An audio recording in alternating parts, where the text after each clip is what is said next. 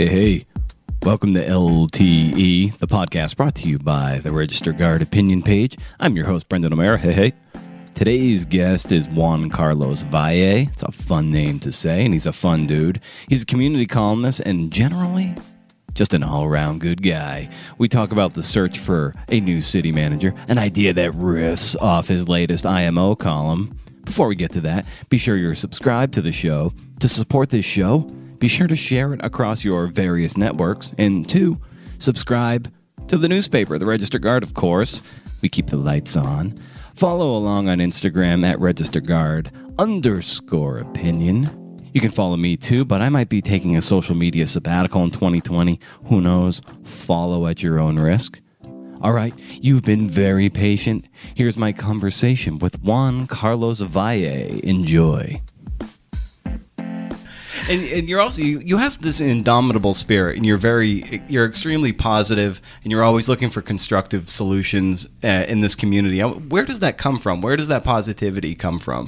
You know, it's always good to voice your opinion and to bring out some angles that people may not be aware of.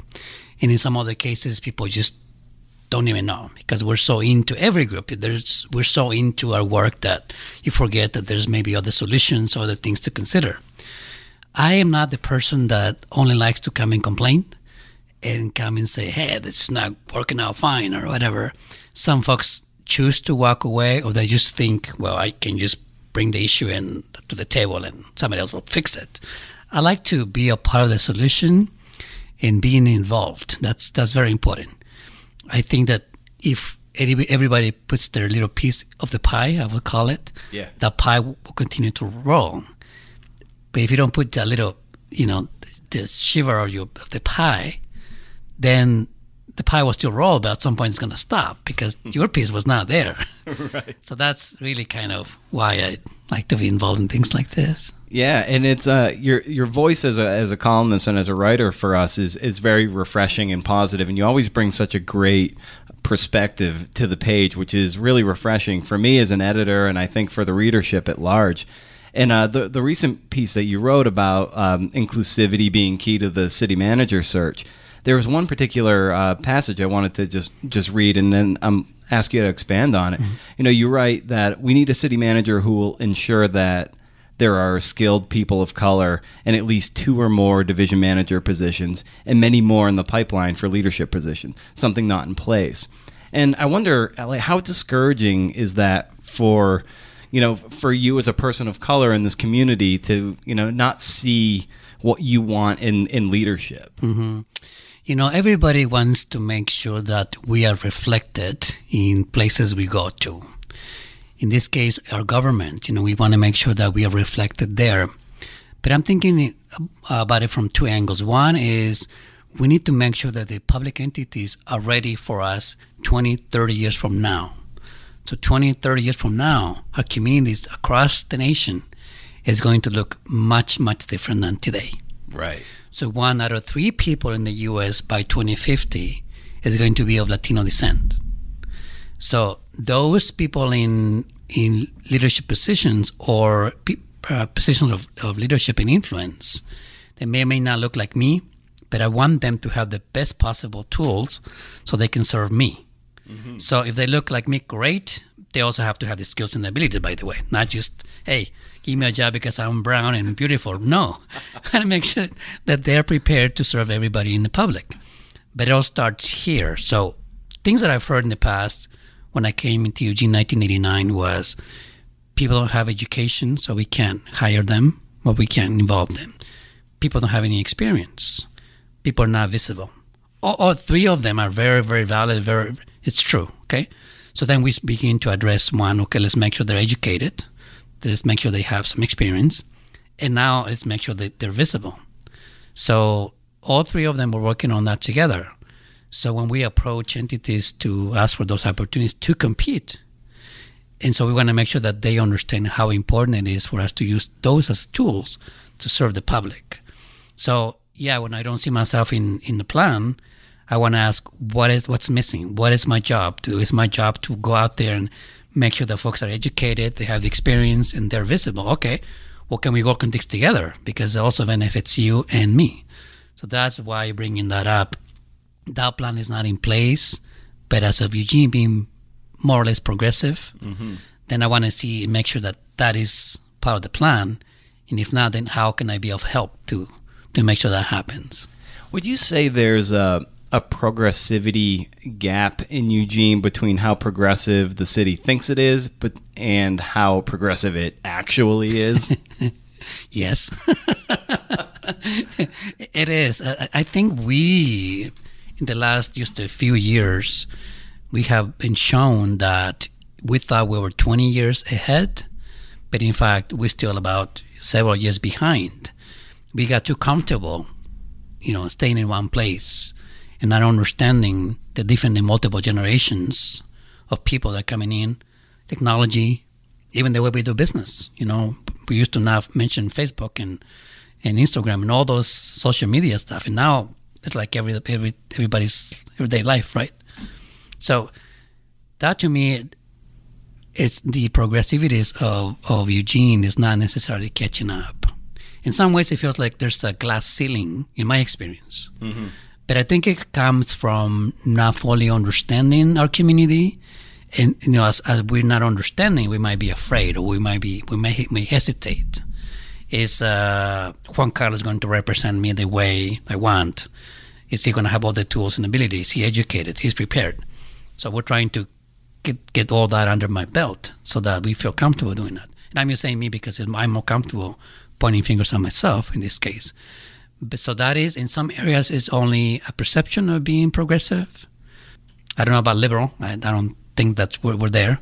But progressive, I think we're we are going to get there basically. But in my experience, in my observations, since 1989 in Eugene, we're not there yet. Yeah, and I love this. Uh, you know, the, this other thing you wrote. You say Eugene is a rapidly changing community of not only population growth but also the government's vision and values are cemented. And, and I wonder how do you think the city is handling how fast the the city is changing and growing and uh, you know adapting to to that change. First, uh, the city of Eugene determined a few years ago that we're going to have thousands and thousands of new people residents here, and we need to address housing and jobs and you know everything that comes with it.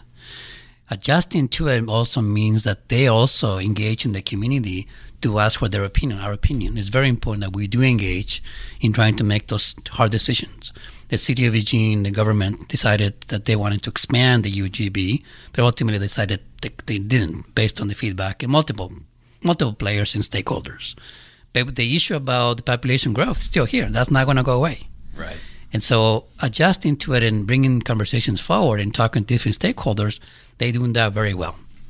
But what I think they need to rethink is at what point do you then say, okay, we've heard enough, let's make a decision?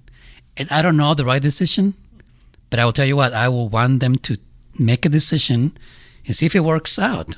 You know, if it doesn't, I think in the journey, we together will learn about it and make adjustments or come back and go, okay, not that route, but this route. And so talking, you know, Eugene is really good about talking and bringing these conversations forward. Right but not necessarily good about going back to those entities and groups and stakeholders to report about what they're heard and then taking action, solid action.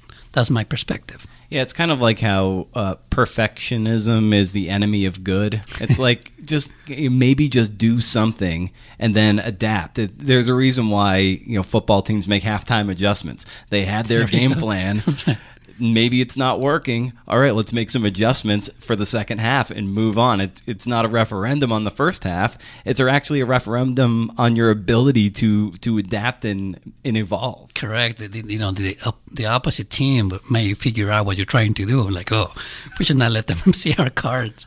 but you know, another thing is that for folks that are civically inclined or they want to be involved in the community, and that we choose to then take away some family time or other activities time to be involved, we want to see some kind of progress based on the feedback, number one. But number two, by going back to the communities to tell them this is what we've heard and this is what we're planning to do, that gives fuel for people to continually be involved. Otherwise, it's like they feel like they're not being heard or that there's no plan. Like I like to do a three, five, and ten year plan. You know, three years, you know, okay, we we worked on this, and this is the progress we made as community. And then the larger, you know, universal issues they tackle in five to ten years. But I think you have to go back to those communities and groups and stakeholders to let them know what they've done and how things are working out. Yeah. And so, with what are some things that you're looking to tackle? Things you want to talk about and and bring bring to light in the community to uh, yeah to, to educate us and to have that dialog mm-hmm. First, I want to tell you that I'm very happy. I'm very um, pleased and and I appreciate not only the the the space that the Guard has provided to me and, and other writers continuously in open and bring different perspectives. That's very important for us to have that venue, the platform, however people want to call it.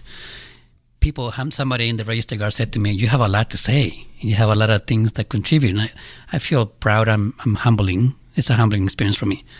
But next few pieces, I like to talk about the Student Success Act you know the billion annually billion dollars annually for education and what does that mean here for the local districts and who are they trying to target you know i'd like to talk about that in maybe the next piece or two um, civility in civics you mm-hmm. know how the larger conversation from washington d.c to the west coast and from the south to the north how are we engaging as people are becoming more and more aware of politics politics nationally and state and locally you know, how do we talk to each other? How we, how do we listen to each other?